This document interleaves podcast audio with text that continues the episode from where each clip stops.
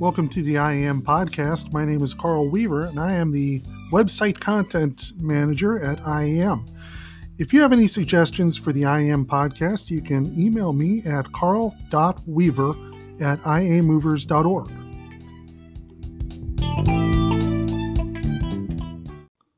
Please subscribe to the podcast. You can find us on Anchor, Apple Podcasts, Breaker, Castbox, Google Podcasts, Overcast, Pocket Cast, Radio Public, and Spotify. We want to hear from you. You can leave us a voice message at anchor.fm slash iamovers slash message.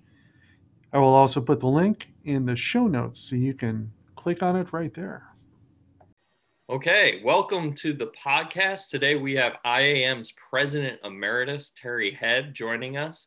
I am Brian Limperopulos with the association, uh, but very excited to have my former boss on the podcast, making his first podcast appearance to talk about uh, what what he's doing today, uh, what he's doing these days, what's in store for the future, and some other industry issues that we're going to focus on today. But uh, it's a real privilege to welcome Terry Head to the podcast. Terry, introduce yourself. Most people know you, but for those that don't, give them an overview. Oh, thank you, Brian, and, and uh, good morning, good day.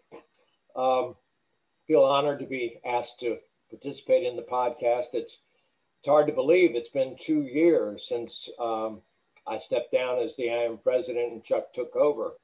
Um, and of course, a lot has happened in the world and in the world of moving since that time. Um, I thoroughly have enjoyed my time away from the industry, uh, but I haven't been inactive by any means. Um, what I did after I retired was I immediately enrolled in my local university to start a course in coaching, uh, professional coaching, specifically on individual and organizational well-being. And that, that was a six and a half month long course uh, in actually went to class, um, 140 hours of classroom training, and then considerable amount of uh, pro bono coaching, hmm, kind of practice coaching is what I would call it. And um, then I set up my own professional coaching company, which is Compass Coaching and Consulting LLC. And that's basically what I've been focusing on. And I've done a little bit of consulting both within and outside the industry as well over the last couple of years. Oh, thanks, Terry. And and I want to get into the coaching a little bit more because uh, just just the environment we find ourselves in, I think everybody would agree that it is probably the most challenging 12 months any of us have ever faced. And I'm just curious from your perspective, with the industry experience you have, and you know, I'll, I'll just toot your horn. I mean, you had decades of experience in the associ- in the industry uh, you know, serving at all levels of the moving industry, up to and including being an owner of a moving company, before transitioning over to your role to serve as president of the association. I think it was in 1997, right? That's correct. Yeah. And then serving for 21 years as the president of the association. Now you go into this uh, leadership coaching uh, side of the business or leadership coaching uh, angle or uh, approach. From your perspective, melding all of those things together and understanding kind of the the challenging environment uh, we all face, what are what are some kind of lessons or thoughts that you have about where we are and and you know uh, where we are as an industry and you know what sort of advice would you be giving to uh, you know IAM members from that perspective?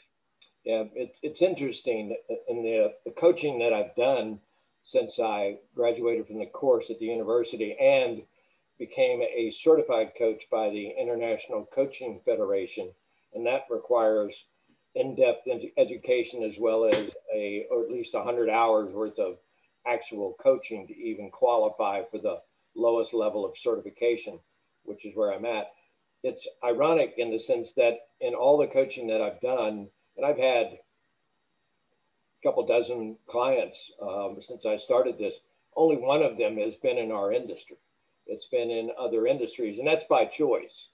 Uh, and the only reason I've done that one particular client is he asked to be uh, coached by me. He was in a uh, in the middle of a transition, uh, actually getting ready to retire out of the industry, and he knew that I had done that a couple different times in various stages of my career, and I was looking for people to to do it with. So I haven't really done a whole lot of coaching within the moving, relocation, mobility industry, although I still talk to a lot of people because I've stayed involved in, in various uh, levels uh, for the lack of anything else other than wanting to still add value. Um, but I think it's the same regardless of what industry you're in. Uh, we're all in a situation of what do I do now? Uh, the pandemic brought that to the forefront for a lot of people, but a lot of people were already in different career transitions, relationship transitions, their businesses were transitioning.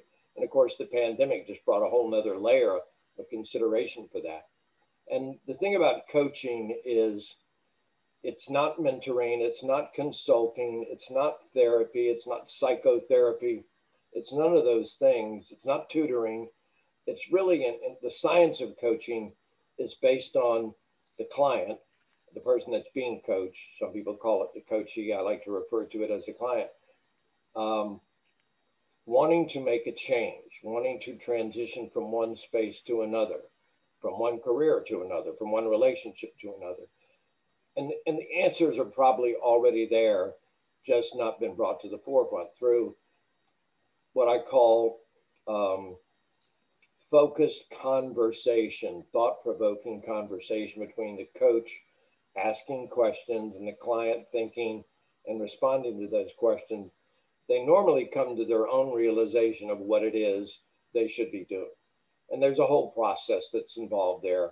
You know, it's the what, it's the why, uh, and the why might be more importantly than the what, but then the actions that have to come out as a result of determining what they want to do, when they want to do it, and how they want to do it, and then the accountability that the coach brings to the uh, equation, to the partnership, and making sure that the person is on the right track, doing the right things, doing the right things when they should be doing them for the right results. So it's it's very rewarding. I will tell you that it's the um, most rewarding thing I've ever done. And I've, I, I tell you, my years at the association were extremely rewarding, but this coaching gig is really both from a rewarding standpoint and from a learning standpoint because uh, I have now been involved in a lot of industries I didn't have other than cursory exposure to.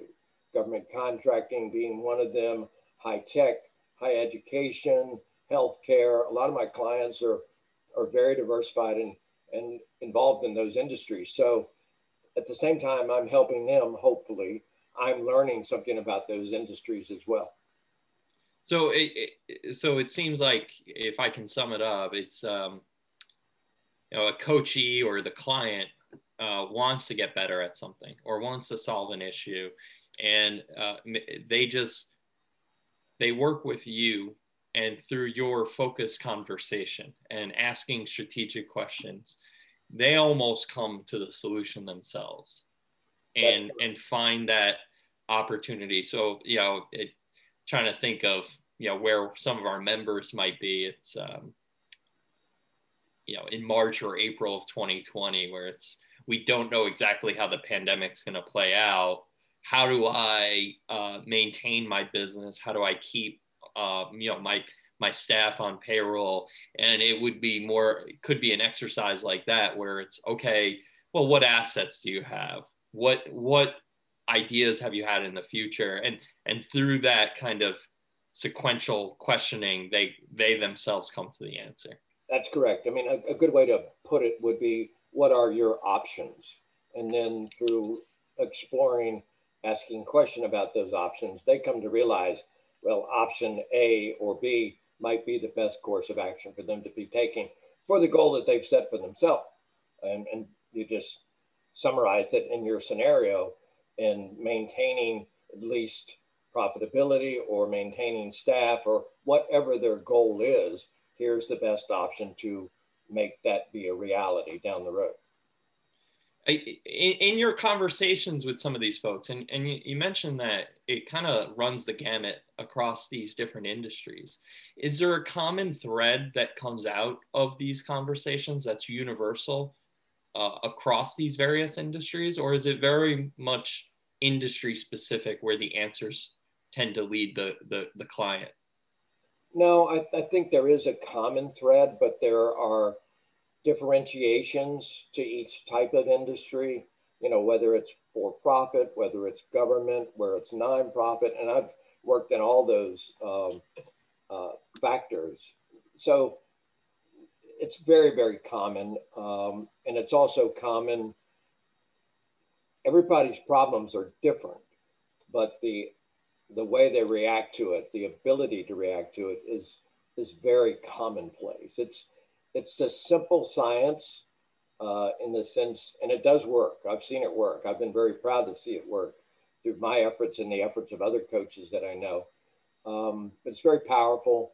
Um, just it, it's hard to explain until you experience it, and I would highly recommend to people if you if you're not if you've never had a coach before, uh, think back to when you were uh, maybe younger and it might have been a teacher, it might have been an athletic coach, who knows? And I will tell you that the people that have influenced my life the most, most are the coaches that I had growing up, not necessarily the teachers. Yeah, I, I I've had the privilege to experience it, and I think you know Terry, you have definitely been one of the most important uh, mentors to me in my life uh, and talking me through. I think I joined the association when I was 24. And, you know, through those 10, 11 years where we overlapped, uh, you know, where you were the president of the association, um, your guidance and mentorship really led me, uh, helped me become, uh, you know, a better employee, number one, but also a better man. Um, I, I would be curious from your perspective if you felt like I do felt like feel like you were employing some of the concepts of coaching in our relationship, uh, but maybe they weren't as conscious as they as they are now. Um, but I would also say in in conscious coaching uh, environments where I've participated, it it feels like the other person, the coach, is somewhat almost pulling a Jedi mind trick on you. Uh, it's uh, you come into the conversation, and at the end of the conversation, you have a whole new level of clarity um, about your future course and direction, which is is almost like a superpower. So I, I find it interesting uh, everything you're saying right now. But uh, yeah, I, I give you an opportunity to respond to that. Well, first of all, thank you for.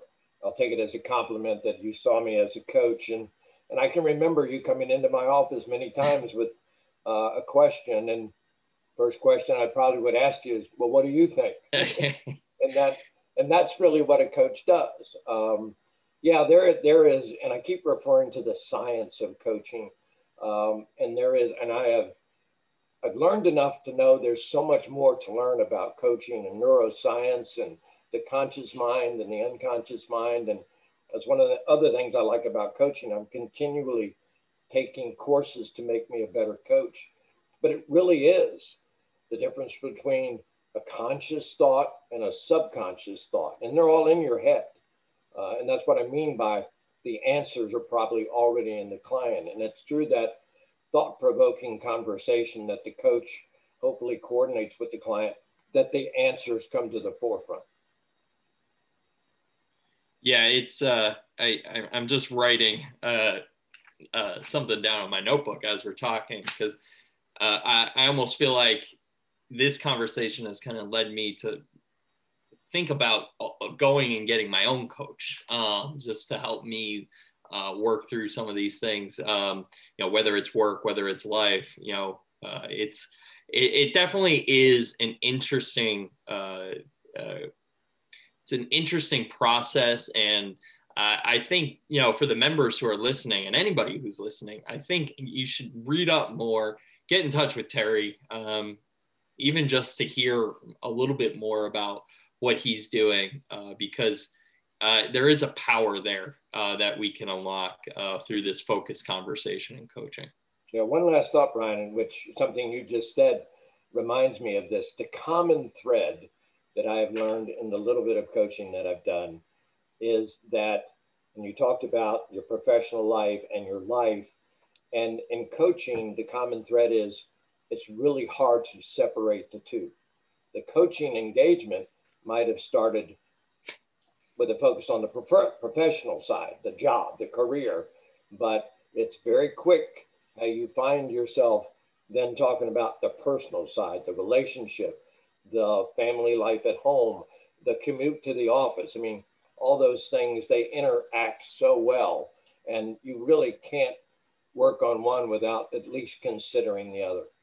Yeah, that that whole concept of work life balance. Yep. There is there are no boundaries anymore, and it all, especially now. I mean, I'm sitting in my house right now where it doubles not just as an office, not just as a home, but also a classroom for our kids. So I think especially now and hopefully soon uh, we'll have a more sane work-life balance. But I, I think those those stresses are even more apparent now. Yeah, I mean, I did a podcast uh, on another platform a couple of weeks ago, and we talked about work-life balance, and I described it really. It's evolved to become a lifestyle, particularly with remote, uh, you know, working from home etc. It's no longer a question of this versus that. It's how they they meld together as a lifestyle, but more so than a balance between one or the other, work or life. Hmm. I never uh, heard that kind of approach before. It, yeah, because it all just kind of blends together, and I guess it comes down to priorities, and where you order those priorities and how you structure your life according to that. Yep, and it's it, priority is a good word, but I'll also add another word, which is one I use in in my coaching all the time, and that's values. You know, your values determine what it is you really want to do. Your values determine it, how you want to live your life. Your values determine how do you, how you want to run your business, how you want your career to be. So those all come into play in, in determining what that proper lifestyle is going to be.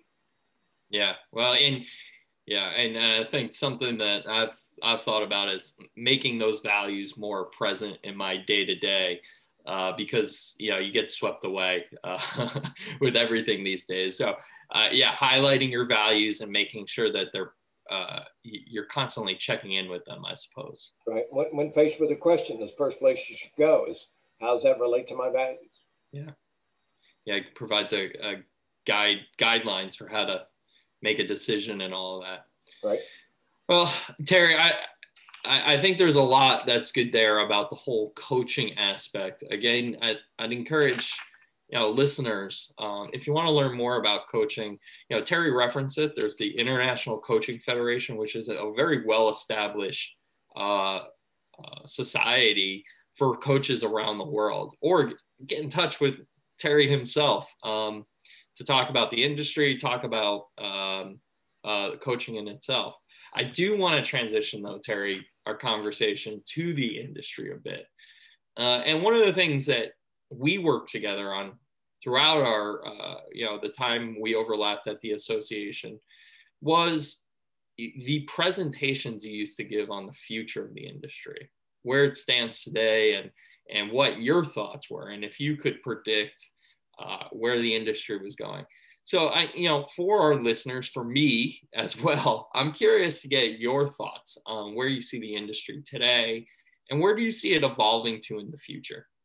You know, it it's in, interesting because I think when the pandemic first hit, everybody's thoughts were going to be, oh, nobody's going to go anywhere.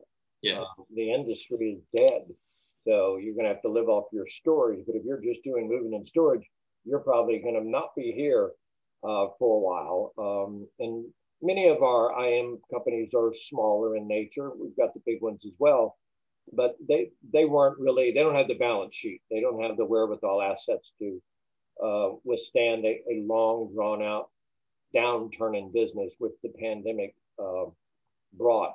But I think in the long run, I think our industry is going to do very well coming out of this. I think many people have done pretty well doing during it. Um, it just proved you never really can guess where things are going to go until they happen. Um, you know, we, we've been suffering as an industry from, and not my word, other people have used it numerous times, the commoditization of the moving industry. And when I say that, you know, there's no real differentiation between one mover to another other than price. And, and, and I don't think the industry sees it that way because we all really do focus on quality and um, the special way we do things. But unfortunately, the buying public has, has by way of you said the internet and so forth, has learned to focus on on price, and that's how it's become more of a commodity. What's a ton of copper worth? Well, what's a ton of movers worth? The same thing. But in reality, I think, um, and I, I did a, I did a, I had to laugh because I did a speech, not a speech, a presentation at, at a FIDI um, seminar back in 1990, no, 1985. And I talked about how in the future people can work from anywhere, you know, because we'll have computers. Yeah. And that's literally what it has turned out to be now, what, 30 years later.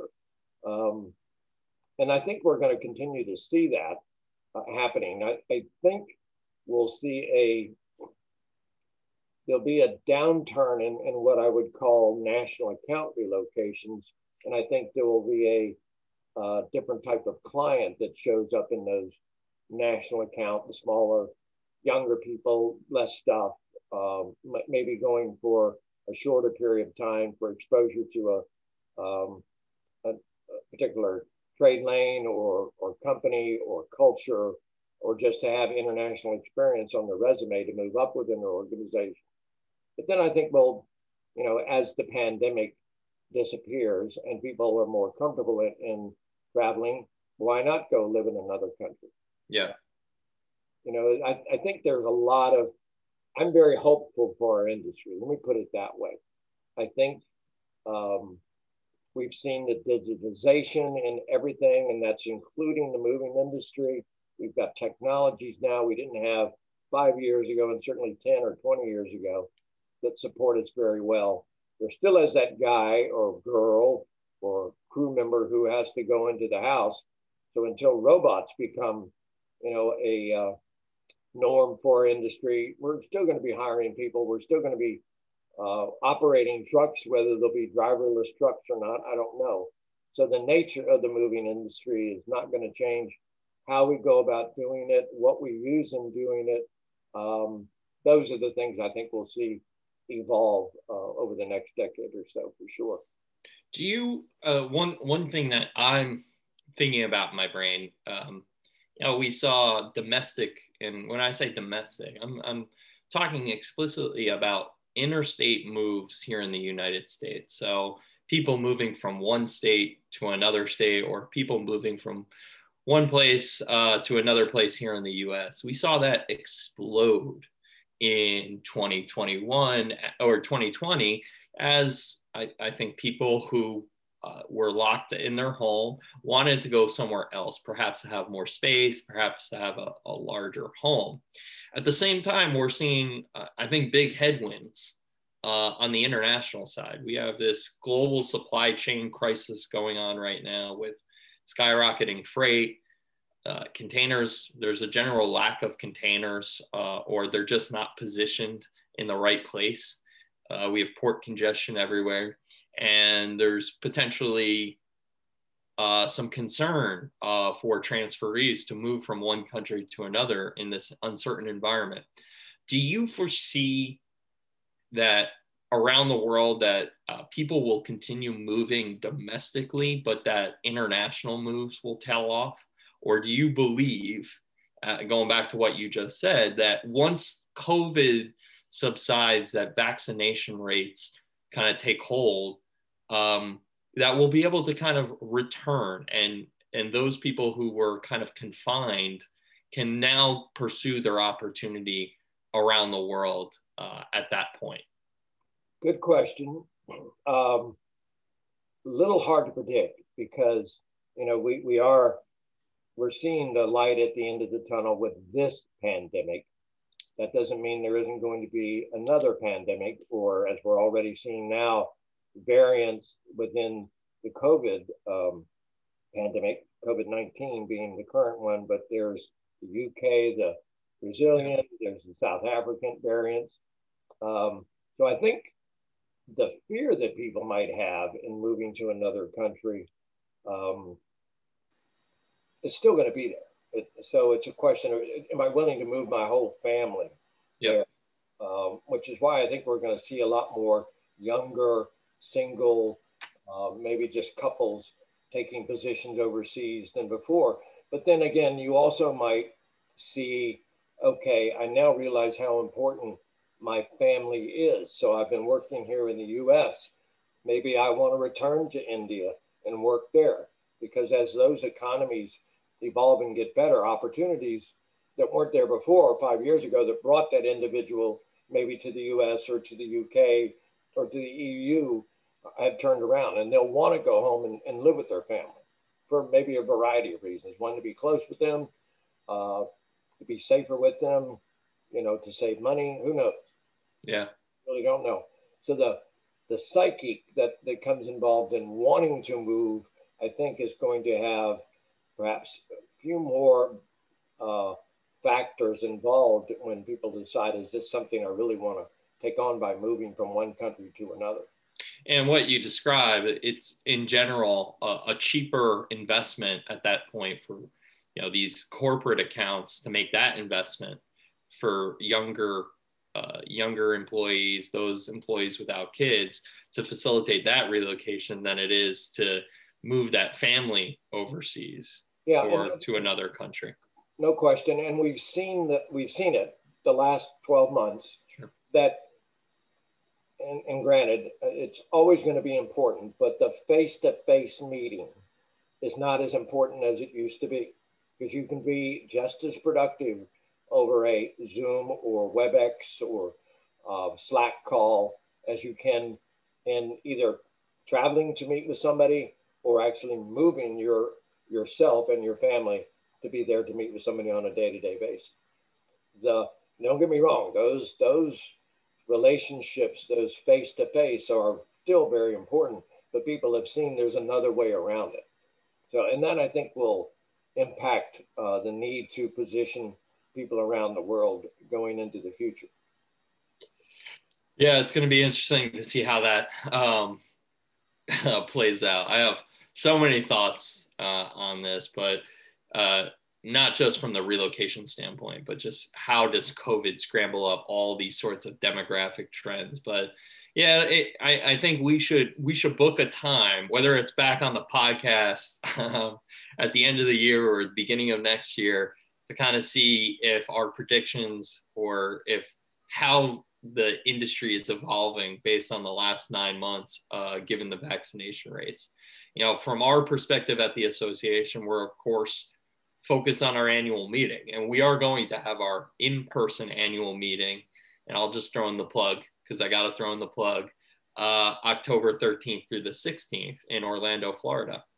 And, you know, right now we're given the vaccination rollout here in the United States. We're very confident that we're going to have a significant attendance from uh, people here in the US. But the big question mark for us is who from outside the US from our community will be able to travel and join us for our annual meeting.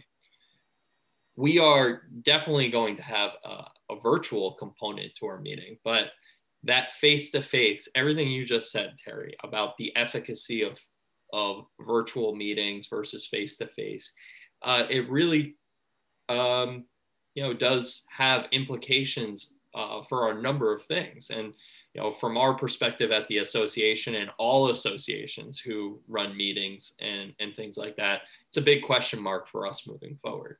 No, no question. And, and I have done some coaching in the uh, event conference space, again, through my um, network that I have in the association arena. And everybody's excited to get back uh, into traveling, back into holding conferences, back into hosting conferences. But you just framed it. You know, if you build it, will they come?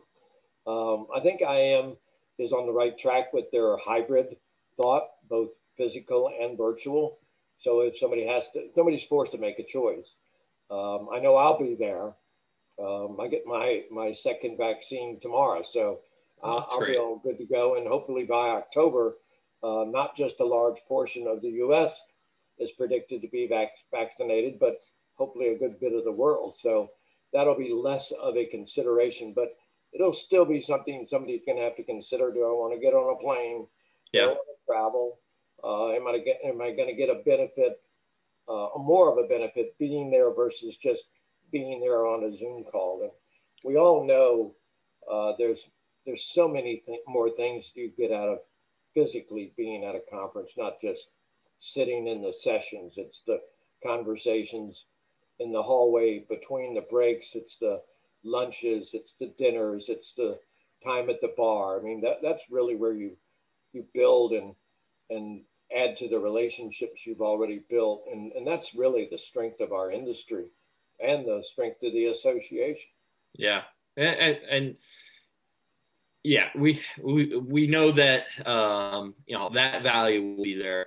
I think the question comes down to there's two layers to that decision making and there's and this is uh, effective for everybody around the world is i may want to go but will my company pay for it? Uh, after uh, you know 12 months of this does my company believe that there is enough value to send me to this uh, event? And so we're working on that uh, emphasizing the value proposition. And uh, over the next few weeks and months you're really going to start seeing a lot from the association about our pledge to have a safe environment to the networking opportunities that we'll have to the learning sessions that we'll have both virtually and in person so lots more to come on that um, but I want to I want to get to the last thing that we talked about before coming into this discussion, and that's the Hall of Honor.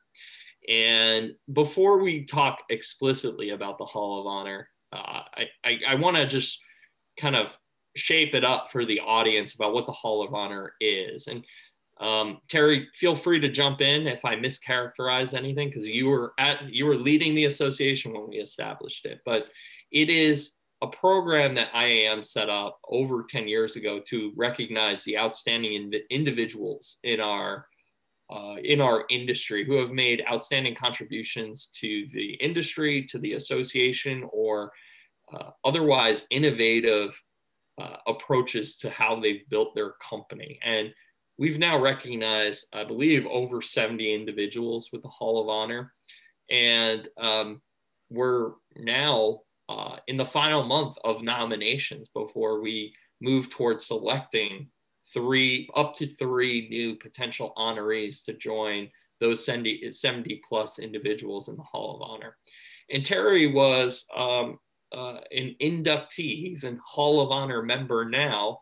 He was inducted into the Hall of Honor at our last in person meeting in 2019 in Chicago, Illinois. So, uh, you know, Terry, I, I want to have a discussion about the Hall of Honor, why you think it's important as an industry veteran, as the president emeritus. You know, give us your thoughts. Well, thank you. Um, yeah, I do think it's important. Uh, and, I, and I'm very honored to be uh, one of the Hall of Honor inductees, as you said two years ago. Um, but let me give a little bit of history. And it actually was established back in 2008. It was the brainchild or thought of Jeff Coleman, who was then on the executive committee of IAM to establish the Hall of Honor. And we do refer to it as the IAM Hall of Honor, but it was then and is now seen as and looked upon as a Hall of Honor for the industry, not just IAM. Matter of fact, you don't have to have been an IAM member to be inducted into the Hall of Honor. Uh, you don't have to have been a in the, even in the moving business to be um, inducted into the Hall of Honor. It's really open to people who have made significant achievements or contributions to the industry. Uh, and when I say the industry, moving, relocation, mobility, etc., anything of the of a related nature to those areas. And we have inducted non-members and people who weren't what I would consider movers or, or um, even in the moving business into the Hall of Honor. Um, we started in 2008. That was our first class of inductees. In the first two years, 2008 and 2009, the classes, the number of inductees were fairly large. I think the first year it was 12 or 12 to 15, and then yeah. the second year it was probably around 16 people. Because we felt like there was a lot of people that were in the early years of not just the association, but the industry as we know it today that needed to be honored. Uh, but since that time, um, it's the classes have gotten smaller. Matter of fact, I believe it was in 2012 um, that um, by um, a rule change, there can be no more than three people inducted into uh, the Hall of Honor each year. Yeah. And that's up to three people because since that time, I think there was at least one or two years where there were only two people found to be worthy of induction. So it's every th- every every year it's three people, but then every five years we also have what we call the sweep class, where and this is where it's kind of connected to another IAM program called I Am Looking Back, where we record the history. And Rick Curry and John Day, who are both Hall of Honor inductees, uh, work on that program. And through their research of history, they have identified people that maybe weren't at the forefront, but made big contributions to the industry and the association. And every five years, we try and sweep up, hence the sweep class, those people and put them before the selection committee for consideration and ultimate approval by the executive committee for induction into the Hall of Honor. So it's, I think it's been a great program. And I, and I would encourage people to go to the IAM website in the section uh, on the Hall of Honor and look at the people that have been inducted. And there's a profile. You can click, it's set up by year and the individuals that were inducted in each year. But then you can click on the individual and read something about that person's profile and why they were uh, considered and ultimately inducted into the Hall of Honor. And hopefully that might lead uh, people that are listening to the podcast to say, oh, I think this person should be considered. And, and please, please nominate. We're always looking for as many nominations, even though it's restricted to three inductees. We want as many nominations or people to consider as possible. Yeah, and we have a, a, nomination deadline of April 1st. So if you do have somebody who you think is worthy of this honor, uh, encourage you to go to iamovers.org and search uh, once you get onto our webpage. I think if you just go to iamovers.org backslash backslash HOH, it will take you to the H Hall of Honor webpage. Um, yeah, and everything Terry said is absolutely correct. Uh, we have a bunch of resources there. Encourage you to read uh, about each of the honorees uh, who are members of the Hall of Honor. Um, you know, Terry, so part of the purpose of the Hall of Honor is to remember people who have made outstanding contributions. Um, and I, I think we would be remiss if we didn't talk about some of the, you know, unfortunately, over the last two weeks, we've gotten some pretty bad news um, from around the industry about people who have passed on. And uh, none of these individuals are in the Hall of Honor, but looking at the Hall of Honor and, and the purpose it serves, I, I do think I, I want to just recognize and extend my condolences and our condolences from the association to some of those individuals who have passed on to their families and to their company. So, uh, Luciana Ventura from Transpac in Argentina, uh, Mario Martinez from Security International Moving in Peru, I believe, uh, Bill Boytine uh, from Worldwide Movers, and I think he was based in Tanzania. Um, and uh, and we do have one Hall of Honor member, uh, George Fouch from Rainier Overseas Movers. Um, you know, uh, I think very unfortunate news, but uh, you know, it's through programs like the Hall of Honor that we remember people, and I am looking back that we remember people. So, um, you know, Terry, just before we go, just any thoughts on those people who pass on, and uh, uh, from your perspective?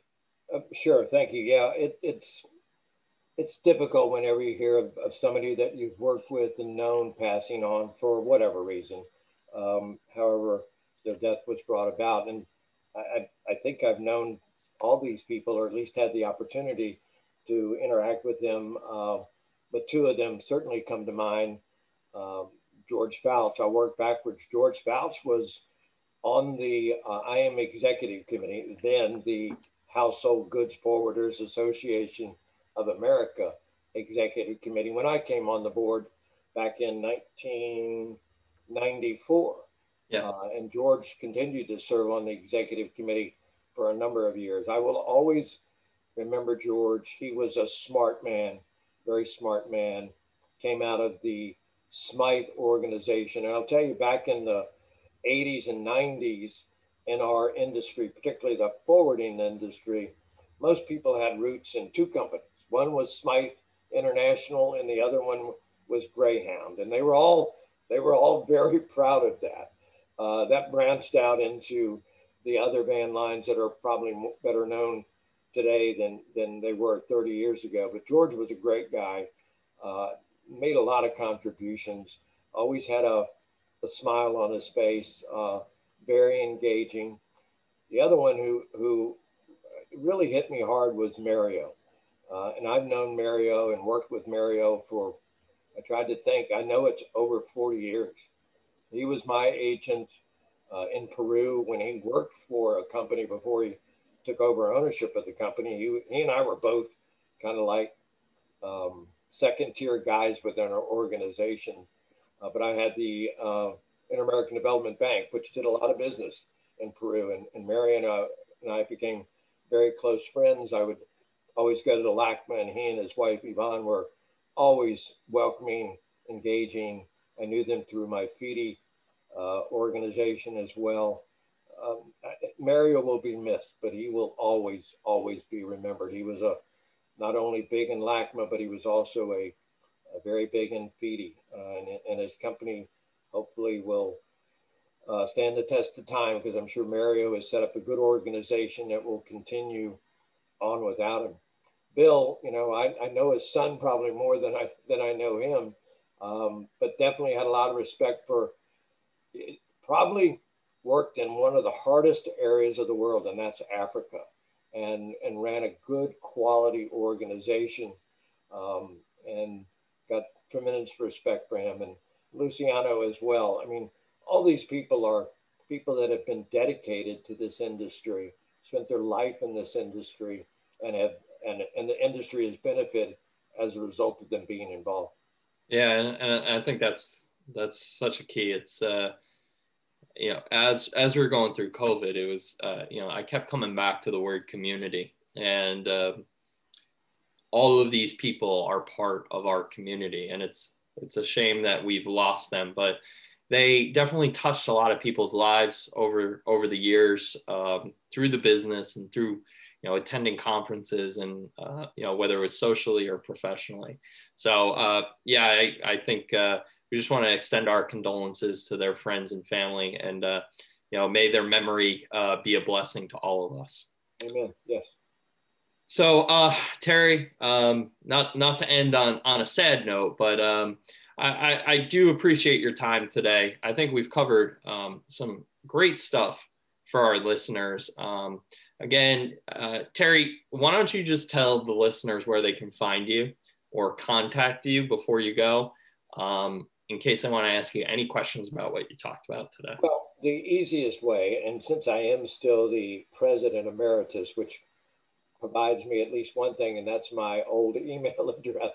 So my old IAM email address, terry.head at iamovers.org, is still very operable uh, another way, which is how most of my clients reach out to me, is through LinkedIn. And mm-hmm. just find me LinkedIn, um, Terry or Compass Coaching and Consulting. Uh, there are a couple companies that have that name, so make sure you find the right one.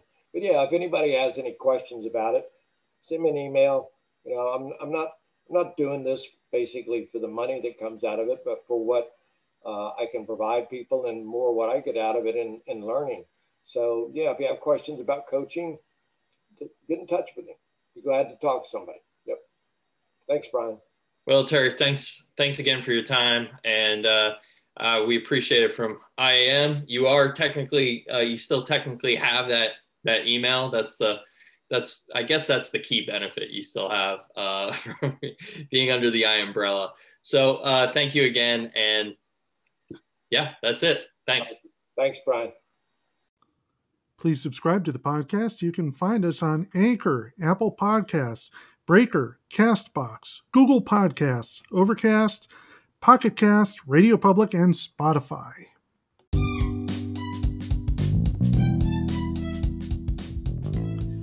Thank you for listening to the IAM podcast.